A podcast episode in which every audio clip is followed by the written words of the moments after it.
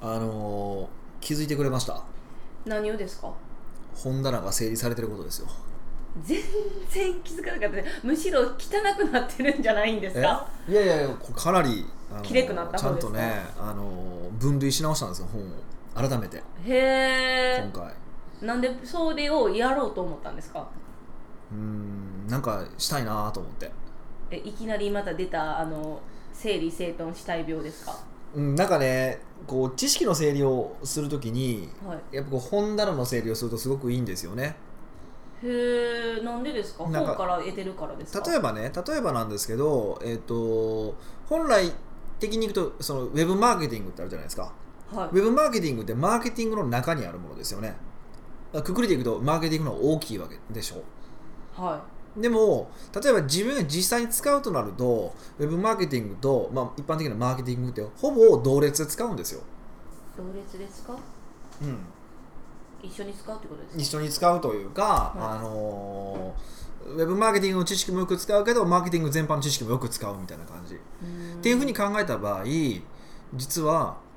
うん、マーケティングの中にウェブマーケティングっていうような並べ方よりもマーケティングとウェブマーケティングを並列に並べておく方が見やすいよねとか使いやすいよねっていうのが結構あるんですよそういうことが起こるんですねでそれがそのあらゆる知識でやっぱりどんどん学ぶと学んで賢くなっていくとはいやっぱりそれが起こるわけなんですうんうんで改めてこう整理をし直すとああなるほどこことここは一緒か例えばマネジメントとリーダーシップうち分けてたんですけど、はい一緒にしたりとかあと交渉とかとセールスも分けてたんですけど一緒にしたりとかへえなんかそういうのとかも結構あってうん結構綺麗になおあの整分類し直しましたって感じですかね。えその分類ってね、うんその知識を得てるステージによってんまた違うんですかそうあ人によってはもう例えば本屋さんにある本棚ってちゃんと分類されてるじゃないですか、はいまあ、あんな感じでずっと分類しとくっていう人もいてるんですけど、あのー僕らは基本的にもうこの本棚に入る分の本ぐらいしか一応置かないようにしてるんですねえじゃあその他の本はどうなってるんですか全部捨てるかブックオフに売るかへーえブックオフに売ったりするんですねあ段ボールで段ボール詰めたら届くあの取りに来てくれるから便利なんですよへだえから大してお金にならないですよこの段ボールいっぱいとかではい1万円とかならないぐらいなので、えーうんそうなんですね、うんね、全部入れたら多分10万ぐらいするやろみたいな箱いっぱいでもそんなもんしかしないんで、うんあのまあ、大したお金にならないんですけど別にまあそのお金にするためではなくてどちらかというと、あの整理するのが早いんで持ってき重たいじゃないですかあれ持っておりに乗って。そうですよね、うん、でもうよっぽどクズ本とか世の中に流通させたらあかんなと思う本に関しては捨てます けどあれじゃないですかそれは害悪やろと中古で回すのはよくないやろと あそこまで考えてそれ結構考えすます僕それ結構考える結構ええやつなんですよえやつはいちょっと感動的なんですねそうそうそうだからそういうのはあるんでそれ以外に関してはうん結構、あの残しては売りますねたまになんか段ボール来たって思ったら、うんあの本やったりするじゃないですかはいそれはなんか読んでからこれは本棚シリーズに入れときたいって思う本やから送ってきてるんですかあうちの自宅から送ってくるやつですかそうそうそうああれはそうそうそうそうそうなんか定期的に来るからもう慣れましたけどうん何やろうって 思って先生自宅からなんて届くねんみたいなそうそうしかもなんかこう重いねみたいな動かせにくいしみたいなそうそう自宅もごっそり本があるんですよで結構横も積まれてたりとかもしてるんでであっちはもうほぼ分類してないんですよもう読んだらポンポンポンポン置くみたいなそうそうう奥捨てるまあ読む前のもどんどんどん積まれてるみたいな感じなんであのそうですねえ家にも本棚はあるんですかありますよ漫画じゃなくてあるけど入らないんですよあ漫画もこっちしか今置いてないですへえでも漫画は最近増えてないんじゃないんですかふあ増えてるかもしれないあのー一部ちょこちょこっとあのなんていうかな開示とか例えばねえうん、あのカバチとかその辺はなんていうかな今続いてるものに関してははい置いてない一応新しく買っていってるんですけどうんそれ以外に関しては基本的にもう Kindle にしてるんですよ今、おーあのーネットで見るやつですよねそうそうそう場所取られるんでうーんえ漫画は Kindle の方がいいんですか漫画に関しては Kindle でも読めるんですよ僕もで普通の文字の本読めないんですよだから Kindle とあの文字の本で僕速速読するじゃないですかはい追いつかないんですよ僕の速度にえさキンっさっ Kindle さのが速度がそういうのがあってなん超絶早いじゃないですかシャッシャッシャいやッシャッ超絶ほどじゃないけどそういうのもあったりとかそのあの質感でやっぱどの辺に書いてあったかとか覚えてるとかやっぱあるんですよねへえでそういうのもあってあんまり僕自身は使わないんですよ Kindle って、うーんまあ、一応なんか売れてる本とか分厚い本に関しては一回 Kindle でも買って両方買うんですけど僕の場合普通の本と Kindle 買っ2て冊同じの買ってあの Kindle に関して言うとみんなが線引いてるとことか分かるんですよだからそれであここみんな線引いてるんやみたいなことをチェックしたりとかしますけどそのチェックのためにか Kindle 版を買買ういんでますすけかどそれぐらいしか使わないですねへえ Kindle で本読んだことないんでわからないいでやす買った方いや読んだ方がいいです漫画はそそれで読めますよ、うーうんん便利ですし、ね、移動するときに読めるじゃないですかそうですね携帯開いて確かにあ携帯でもああ携帯でも読めるんですね携帯にもその iPad っていう Kindle のイメージ、あ iPad でも携帯でもあ Kindle のアプリがあるんではい、そのアプリダウンロードしてみれば全然見れますよ Kindle っていうアプリ自体は無料なんですか、もちろん無料ですよあの本がえー、そんななんか私そういうの怖いって思っちゃうんですよなんか知らず知らずいっぱい買っちゃいそうでそういうのをダウンロードしとこうって思う思っちゃまうあ、んやでっすよぱ、買うのは自分で買う Kindle で買えるわけじゃない Amazon に行って買うから別に知らず知らずに買うことはないと思うしああそうなんですね、うん、で,、うんことほでもっと言うと本に関してはもう値段気にするのはダメ全部買ってえください、ー、あ興味があるって思ったもらう全部買うはあ全部買うもう絶対これはいつからそういう買い方したんですか昔からですよいや昔って何歳ですかみたいないやいやまあまああのお小遣いに限りのあった時期はね高校生の時とかは無理でしたけどその時はほとんど僕お小遣い多分本題に消えてたしええー、もうアルバイ本が僕の友達みたいもなう友達いなかったんで ね言わせたかったそうだそけ ううんだからほとんどずっと本読んでましたよすごい僕、うんそんなに本が、うん、興味持てるのがすごいですよね幼い頃からうん、僕小学校4年生かな活字の本って読み始めたんでああそのきっかけとかあるんです覚えてるんですか覚えてます覚えてますなんですかちょうどね僕小学校4年生ぐらいの時に信長の野望が流行ったんですよ学校でえそんな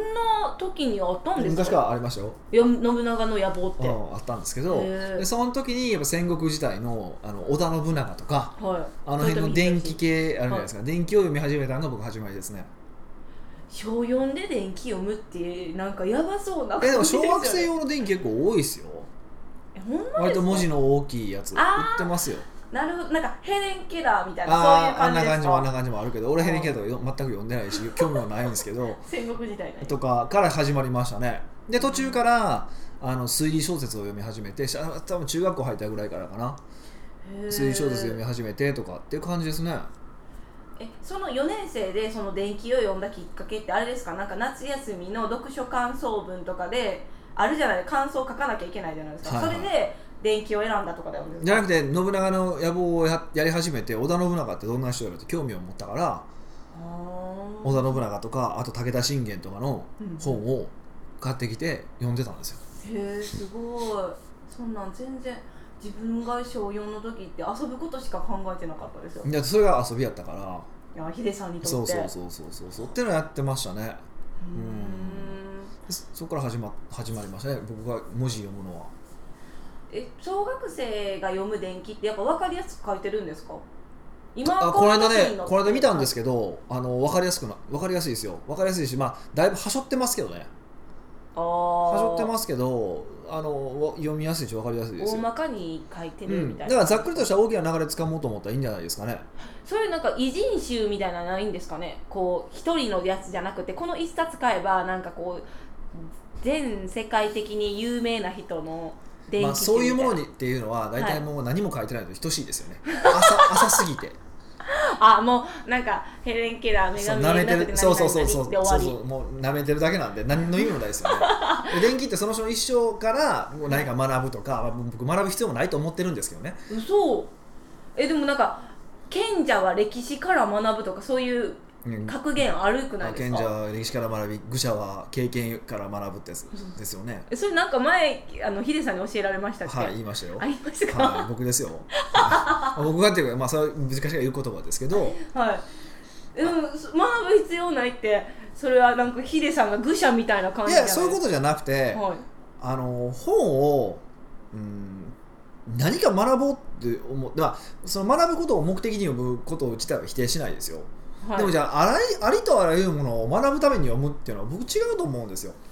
じゃあ何のために読むんですか楽しいからだって織田信長の一生を学んだからといってなんか学ぶ学べる例えばえー、ちょっとわからないですけどもリーダーシップ力みたいもうなちょっと部下に優しくしておかな謀反起こされるなとかそんなそんなぐらいあっさいでし ょ浅いじゃないですかえー、あん浅いってそれは別に一般的に分かってることやろってこといでやすそうかいうことじゃなくてそういうことじゃなくて要はなんていうかなうんそのええやん面白かったら読んだらええやんぐらいでよくてだからうん例えばスキルとかねマーケティングとか、そのセールスとかねそういうものは学ぶために読みますけど、はい普通の本は僕あんまりねその学ぶために読むっていうか楽しいから読むとか読みたいから読むでいいと思ってるんですおーでそうすると結果的に積み重なっていろんな知識がついてきてどっかでつながってくるんですようんだからこの一冊からなんとかなるってことはほとんどなくて本ってうんあのそういうスキル系以外,、以外、うんおーでも興味分野で読みたいって思っとったから読めばいいやんみたいな、もうもうそれだけですよ ほんまそれだけで例えばうちだったら最近だと僕だったらその、ね、先生のとこに行き始めてからあのやたらとアホみたいないろんなよくわからん本読まされるんですよあそうですなんかあの本棚の中でもえなんかこうえこんな種類あるみたいなそうですよねなんか文化人類学とか社会学とかそうそうそうたまになんか普通に村上春樹とかあったりしてえー、みたいなあそうそうそんなんも読まされたりとか でも全然じゃあそれを一冊一冊と切り取ってなんか学べたかって言ったらあんまりなくてでも例えば、えー、と今先生のところで45年ぐらいになるんですけど、行って全体で見たらああこういうことも言えるよねとかっていう話なので結局どっかでつながってくるんですよね。おじゃあ幅広い知識を得るため得るため、うんあはうんなんか楽しいから読むとか宿題だから読む読んでるうちになんか視界が広がってたいつの間にか広がってたみたいな、そんな感じのイメージですよね。うん、だから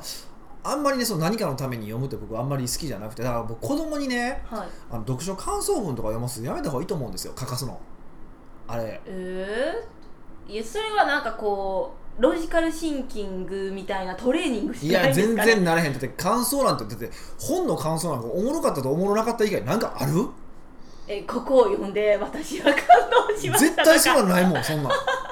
やヒデさんはないかもしれないけど、ほら一般の子はあるかもしれないいやですないってだってね小学校の時何お小学校の時思い出してやだって思い出したらみんなさ文字数足らへん書かれへんとか足らんとかさあそうですねみんな悩んでたわけやん気かにしながらそうそうっ書きてますことはってことはそもそもそんなに書くことないんですよみんなあじゃあ逆に言ったらなんであんな宿題が出るんですだかからバカなんですよバカえ学校が学校がバカなんですよ学校というか教育要領がなんか分からんけど、はあんなことをしてだから大人自己満足ですよねあれで読んだことを証明させようとしてるぐらいのレベルの話でい、あれをするこことによって本嫌いになるそれによって本を読まなくなる、そのそれによる GDP のけあの低下の方はね僕はね社会問題だと思いますよともう強制的にするからやっぱ興味がそそられなくなあるんなもん誰が書くねんと思いますよね確かにねでもなんか友達からあのなんかこう聞いた話なんですけど、うん友達の会社は、うんその経費で本買ってもいいけど、うん経費で落とすためには、うんあの感想文を提出しなあかんってあーそれ同じ理論ですかそれは経費でおおと落としたくないからじゃない めっちゃせこいやん会社うん、ていうか感想文は意味ないよね俺も思うそれだからそれやったら例えばその本を要約してあげるとかあの他の人が見て分かるようにととかあのーその本から学え得た学びを書くとかメモして渡すとか、うんそれだったらみんなシェアし合ってさはあのあそういうことなんかってできるけど感想文書いて他の人読んであそうなんや面白かったんやって何の意味あるそれい、あ感想を書くことによって頭の整理ができるって思ってるんですかねでも感想と整理は違うからねだからそもそも、ああそうなんですか、うん、内容の整理と感想は全然違うわけで、んっていうふうに考えたら僕は感想文はねバカのすすることだと思って ますよ僕は絶対子供にそんなんさせないですねあ今もあるんですかねあれみたいですよ聞いてたらあそうなんですか、ううんんえそれってあれですかあの指定本とか決まってるんですかあもう自分が興味そそるやつだけあどう書けよみたいなんですかね決まってるんですかねそれちょっと知らないですね昔はね決まってましたよね何冊かあってあこの中から書きそなうそさういっ何て冊かみたいな感じはありましたよね俺ってでもあのなんていうんですかチェックする側も楽しいんですかね子供の感想文みどうせ読思みんながならいしね読んでないでしょかでちょっと字数埋まってそうなものだけコンクールに出してとかじゃないですか、そういうのもありましたねうん、だからあんまりその本をねそういうふうに読むのはやめてほしいみんなうー本当にお願いまあ、興味持ったら片っ端から読んでいずれかつながる本の世界そうそうだから子供を本嫌いにししないであげてほしいと僕は切に願いますよ、うんいいこと言い張りますねはいいいことしか言わないん ですすいません本当ねそうですねあししかも読書の秋じゃないですかだからですかえこのネタ読書の秋ですよいねやなんとなく思いついたらその話だっただけなんですけ そうだったんですねどでもまあぜひおすすめしたいのはは僕がおすすめしたいのはもう読むのがすごい難しくて大変な本を1日うん15分ずつでいいから読むっていうのを僕おすすめしますねいえ読むのが難しいっていうのはもうだから結構理解しがたいやつ結構難しい本をあのあれじゃないかティケピーみたいなティケピーえねティケピーじゃないですえかピケティねピケティね、うんピケテピィケかあピケティはそんなに難しくないですあれ、ええあそんな難しくないです全然難しくないです書いてあることは大したことも書いてないしそうなんですか、うんではなんであんな太いんですかあれ説明してる説から明し説明して説明うんしてひたすらあの説明してるえじゃあヒデさんがめっちゃ難しいって思った本は何なんですか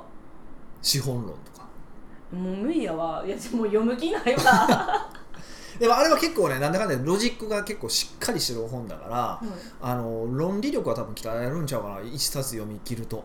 こんな私で出てもでですか「でででででも」 っていやもうい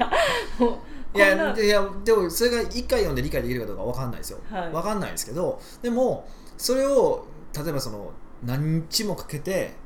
その難しい本を読み切るっていうことがすごく大事でその経験をすることによって僕は多分もっと簡単な本とかすごく読めるようになると思ってて資本ここあります資本論資本の置いてますよそういうのを読むっていうのも一つ手だと思いますけどねまあでもそれにこだわることはなくとりあえずねあの楽しそうな本から僕は読んでいってもらってはい読みたいなって思うところから読めばいいと思いますようーんとりあえずもうそんななんでもいいですえでもなんかこう残りもう10月だから、いもう3か月しかないじゃないですか3か月ももうないじゃん切ってるじゃないですかあ今年がってことそうです、うんだからその資本論今読んでみようかなって思ったんですけどなんか読めそうですかね、まあそれより他のもん読んだ方がいいんじゃないか日本語の本とか読んだ方がいいんじゃないですか、日本語の本 うんとかねなんかまあ小説とか読むとかその方がまあ日本語力は鍛えられる気はしますけど ねえでも私に求めてますか日本語能力求めてますよあ求めてますだってここ日本ですからね北岡秀樹の奥越えポッドキャスト奥越えポッドキャストは仕事だけじゃない人生を味わい尽くしたい社長を応援しますえー改めまして北岡ですミカですはい今日ははい記念すべき101回目のご質問なんですけどああそういえばそうです ね絶対忘れてるなそういえばそそうでしたね完全に忘れてたうですよはいじゃあ今日カウント1ですねそのこのそうなんです素晴らしいトップトップ単独ト ップ101回目に選ばれたのは、はいニックネームスタンドアローンさんですはいで今日はちょっと長いので「はしょ」って読ませていただきます要点だけついてってことですねはい、漢字が難しいとかじゃないからですねああわかりましたこんにちは毎週楽しくかつためになるお話ありがとうございますああこちらこそありがとうございますはいいえっと質問はインタビューしている北岡さんが話す言葉は、うん関西弁ではあるものの非常に聞きやすく、毎回頭の中にスーッと入ってきますなるほどこの奥越えポッドキャストでもそうですあありがとうございます私のこと何も書いてないです それは書かないですねはい、そこで質問ですうん、北岡さんは話すことに関しては天才だからわからないかもしれませんが、うん訓練する方法はありますかまたどんな話し方誰を参考にすればよいです良いのでしょうかちなみに私は46歳のコンサルタントです、なるほど、うんそう最後関係あるんですかねはい 一応一応ねはいあの参考資料と してみあたあいありがなとうございますいやーあの僕天才じゃないですよねけどねまあそれそこに関して言うと緊張しないとかはありますけどあの喋りに関してはやっぱり結構いろいろ苦戦苦心してますよえ今でもですかいやいろいろ今でも考えてますよやっぱり、へえうんそうですかいやねけ結局だからい一番重要なことって何かってめっちゃ簡単で、へえあの何ですかいや自分で動画とか音声撮って聞くことですよ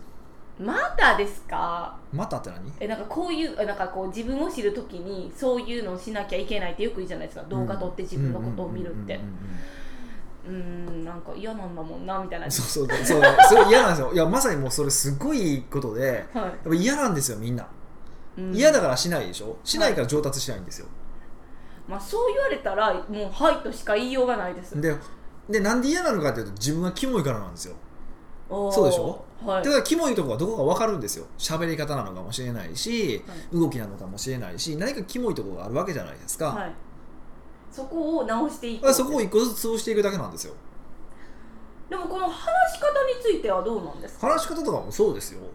だから結構僕も気にして多分初めのねまあもう残ってないコラッチを削除したんですけど、はい、過去のね78年ぐらい前の動画が出てきたんですけども恥ずかしくて見てられないですよあヒデさんがう今と変わりないんじゃないん全然違うんでですかやっぱ全然違いますねあの全然違う緊緊張してるとかですか緊張とかじゃないんですけど例えば、まあ、一番これみんな多いことなんですけどあの、はいく口癖えヒデさん口癖ありますか多分極力減らしていってるからへないと思うんですけど、はい例えば「あのえー」っていう人とか「あー」とかっていう人とか出るじゃないですか、はいあと「なんとかですし」とか「なんとかでー」みたいなこう語尾が上がる人とか女性に多そ女性に多いんですけどそういう感じの人とかう、多いですよね。うんでだからそういうなんか言っちゃってる癖がないのかっていうのは意識して聞いてもらうといいかなって思いますよ。でそうすると僕自身も結構あるんですよだからぼあの自分がよく分かってないことをお話しするときにやっちゃう口癖実はあってうんなんだろう言わないいですけどね言わないですけど言うとば探してみたい言うとバレるんですけど、はでそれは気づいて僕はい動画見て気づいてあこれ自信がない時俺こう言ってるなって気づいたからもうそれ以来絶対そのことは言わないですもんね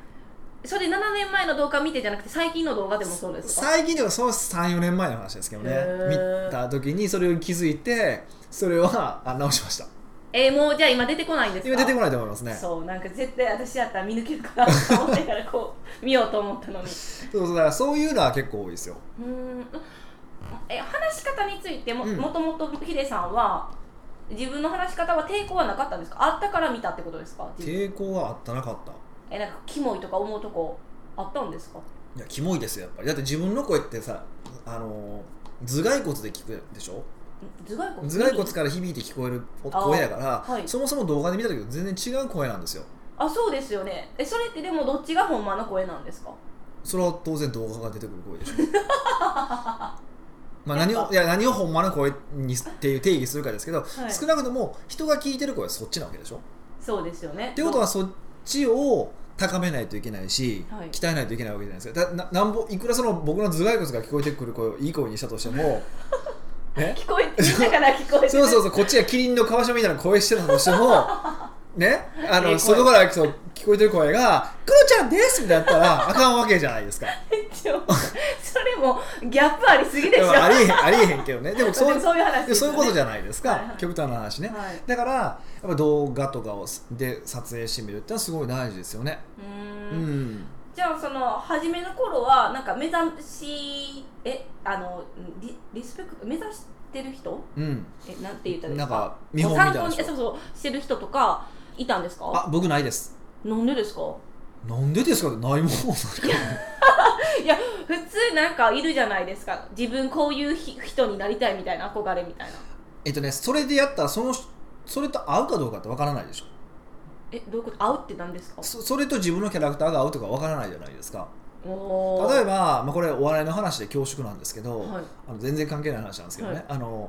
あのダウンタウンが出てきた後ってみんなねトークがねすごいスローになったんですよあのああいうダウンタウンってこうスローにトークしてえーまっちゃんがふわっとボケて浜ちゃんがバーンって突っ込むみたいな、はいああいうテンポのお笑いがすごい増えたんですよへえでもあれがうまくできるのって相当そのなんていうんかなあの天才的な間とかがすごごく重要なんですけど、うんだから僕らがやってもうまくいかないんですよだから彼ら二人がやるからやるからうまくいくんですよ、うでじゃあどういうのがいいのかっていうと実はまくし立てるようなバババババババババってこう笑いを取るような、はいえっと漫才のスタイルでいくとノンスタイルとかうんあの感じがやっぱり本当はなんかあんまり上手じゃない人はあっちの方が実はいいんですようん受けやすいん簡単に抜でけするよそうリズムで笑わせることができるから、うんトントントントントントンってうんで、まあ、どっちもりょすごい、ね、技術とか練習はあるんだけどでもどっちがやりやすいかってそっちの方がやりやすいわけですよ、はいっていうふうにその人のキャラクターとか能力とかスキルとか全部違うから誰か目指すところがあってその真似をしたからといってうまくいかないんですようーんなのででもうなんかこう、ある見本がある方が、やっぱこの学ぶ側からしたらやりやすいって思ってしまうじゃないですかっていう、うん、思い込みなんですよだからあそれって、うん、またあので合ってないもんやってしまったら要は間違った方に前進んでしまってるからもう一回戻さなダメなんですよそうですねあ違うってなった時にでじゃあどうするのかっていうと、はい逆でいろんな人を見てこれ嫌やなとかこれキモいなっていう人と逆に探すんですよだからこれ合わへんなとかしっくりこないなとかうーんでその人のどこがしっくりこないのかどこがキモいと感じるのかとか、はいどこが嫌だなって感じるのか生理的になんかムカつくわとかねはいああるじゃないですかそういうところを抜き出すんですようんうんうんでそれに関しては排除するんです自分が話す時ってことですそうかそうそうそうそうそうそうそううんでそういうふうにしていくと、まあ、結果として割とこういい感じになっていくあー自分のキャラがあるしそうそうそう自分が嫌って思ってるところを排除して避けるてからるから、うん、うーんなんかあ新しい学習方法ですねまあ、本当は弱点取っていくって方が楽なんでそういうことに関して言うとね、うーうんん本来はじゅ自分の強み生かしましょうとかって話になってくるんでしょうけど、はいこと喋りとかうんに関してはそうですね僕はそういうふうにやった方がいいと思いますねうーんスタンドアローンさんは自分の話し方を録画するのと、うんその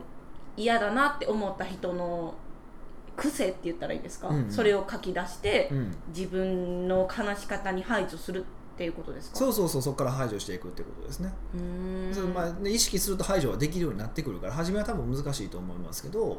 あの徐々に徐々にそれはできるようになっていきますからうんうんいいんじゃないかそうそうそれもうそれしかむしろないですねそれしかないはうーんでももう私ね声声が嫌いな人はどうしたらいいんですか話し方とちょっとそれるかもしれないですねいあー声が嫌いな人ね、まあ、こればっかりは仕方がないですよね仕方がない話で終わっちゃう 感じいやまあある程度は声変えら変えれますよそれはやっぱトレーニングですかボイトレみたいなうんしなきゃいけないボイトレとかで、うん、えボイトレ自分の声が嫌なんですだけでボイトレしてから治るもんなんですかかなり治りますお腹から出るようになるんであそうなんですそねうそうそうそうそうそあうじゃあ今私の声って結構喉から出してる声なんですかえ鼻から出してる声喉から出しいやその喉というか腹から出す声にしていかないといけないんですけどねえじゃあ今ヒデさんが喋ってるのは腹から出してるんですかちょっと違いますかうん、腹から出してるつもりではありますけどどこまで出てるかわかんないですけどね僕は、あのその訓練を受けたことがないのでえそうなんですかうんあの一回、ね、セミナーでやってもらいましたけどそのレベルぐらいですね、へうん、だからこう継続的に訓練とか行ってないですあとまあ歌習ってるからそっちかならいや今それ思ったらそれボイトレなんじゃないんかって今まあ思っボイトレやけど喋る時のとは違うよねあ違うんですねあのいやお腹から出すっていう事実は一緒なんだけどもでもやり方がやっぱほら大きい歌う時って結構大きい声出すじゃないですかでもこういう時って普段の普通の喋りかまあちょっと大きい声ぐらいでしょだからやっぱりちょっと出し方が違うというか、うんはああいう感覚はありますようーうんなのでまあ声もある程度は変えれると思いますけどでもほとんどの人嫌いだっていう人も、うん、周りからすると普通ですよあ声ですかそう自分の声ってやっぱ聞き慣れないから気持ち悪いっていうのはあるけど、うんうんでも、うん、多分外からしたらその人の声はそれだから初めて会った時もうですねそんなにその異常に変に感じることって少ないわクロちゃんとかじゃなければ あそこまであそこまで極端にいくとね、う違んうけどそれ以外に関しては多分大体大丈夫だと思いますけどねううんんもう話し方の話って絶対最初に来るのが自分の声の嫌の方が多そうだなって思ってどうしよう多いですよねううんまあ、それも治るしトレーニングすればうん治ります治ります、うんうん全部全部ほほとんどトレーニングで治ると思いますよそうなんですね、はいまあ、あとは日頃の訓練その日頃の訓練というかその日頃から声を出すようにしておくとかでそういきなり喋ったら帰れるからですかやっぱりねちょっとねだなんていうかなあの出し慣れてないと人が出すとはい、結構しんどかったりとか声枯れたりとかもしますしね、うーんそうなんですね、は日頃練習もい、必日要頃日頃から喋り続けるっていうことですねうーんうんそうですねあとはそうあとねそうそれこそあのこういう動画こういう対談みたいな時とか、はいセミナーとかは思ってるより大げさめの方がいいです思ってるよ大げさめあのリアクション大げさめにリアアクションをした方がいいですねその理由は何ですかあのね外から見る時に見た時にはい意外のちっちゃく見えるんですよえん大きこくうリアクション大きくリアククションししないとは普い通、だってでも舞台に立っているとか映像で見ているとか動画であ音声で聞いているっていう状態だとリアクションが普通普段のリアクションだと小さくて、はいリアクションしてるかどうか意外とわからないんですよへえ大げさにじゃあちょすっればと大げさに目に大げさ目かなと思うぐらいでやってちょうどいいぐらいうーんちょうどいいぐらいテクニックですねこれテクニックっていうか、まあ、それは気をつけるとほんま全然変わりますよでこれ普段のコミュニケーションでも本当はその方がいいんですけどね普段のコミュニケーションもちょっと大げさに割と大げさめにややるといいですよもうそれは練習でってことですか練習というかその方が相手の反応変わりますすごく変わりますあこの人は自分の話すごい聞いてくれてるみたそいうなそうそうそうそうそうそうそうあー日本人特に小さくなる傾向があるの であそうちょっとやっぱ大きめにしてもらうとそれだけであの差つけれますようん、一石二鳥ですねこう相手も満足させられるし、うん自分にもトレーニングにそなうってそるうみそたいうなそうそうだからぜひちょっと自分のねその喋ってるとことかビデオ撮るとかはいおお録音するとかやってみてもらうといろいろ見えてくるだからその小ささはすごい見えると思いますうーんぜひちょっとなんかあごめんなさい、録音する時って、はその本当になんて言うんですかこうコンサルタントじゃないですかこの方、いしてるからこうお客さんとの対談を取った方がいいんかこう練習であるじゃないですかこうやってなんかこうアナウンサーが読むみたいなのあるじゃないでい、うすんうか、んうんあれってどっちの方がまあ両効方果的じゃまなあ、い、両方なんでしょうけどやっぱり本番の方がいいですよねあーこうやって自分で喋ってるんやああみそうああたこんいなな変な喋り方してるとかええー、とかいっぱい言ってるとか、うんうんう語ん尾伸びてるなとか、うん、なんか「ね」「ね」とか言ってるとかいろいろあるん でそれは癖はほんま出るんでじゃあやっぱりその改めてやるっていうよりかはナチュラルにやってるところを録音した方が、より面白いと思いますよ、うん直せるとこいっぱい出てくると思うんででいで一気に潰そうとせずに一個ずつ潰していくってことうんうん一生懸命、うん、そうですね全部いっぺんにやってしまおうと思わずちょっとずつ変えていこそうそうそうそうやってもらうといいんじゃないかなと思いますねう、うんは結構いっぱい出ましたねいいろいろ出ましたねえ録音して確認することと自分の嫌だなって思った人の癖を書き出すこと、うんそれで練習するくらいですかね、練習してもらうといいかなと思いますうんあ普段のあの話し方にリアクションを大きくしてみようああそうですねはで試してくださいねスタンドアローンさんっうんていう感じですね今回はい101回目の記念すべき質問はいはい、奥越えポッドキャストではいろんなご質問をお待ちしております普段疑問に思っていても誰に聞いていいのかわからないもしくは聞くと恥ずかしいかもと思っている質問でもニックネームで質問できるのでバレなくて安心ですよどしどし質問してくださいねなるほど質問フォームは奥越えウェブサイトにあるポッドキャストの記事の最後にあるのでそちらからたくさんのご質問お待ちしております、はいまだあのー、1位 はあ今一回ですからねまだ1回目ではい、すこかれたらくさんね取り上げられた方にはまたあ新たにプレゼント差し上げようと思ってますんでぜひ、はいえーね、ご連絡新しい集め方ですねご連絡いただけるといいかなというふうに思います。はいはい、ではまた来週お会いしましょう。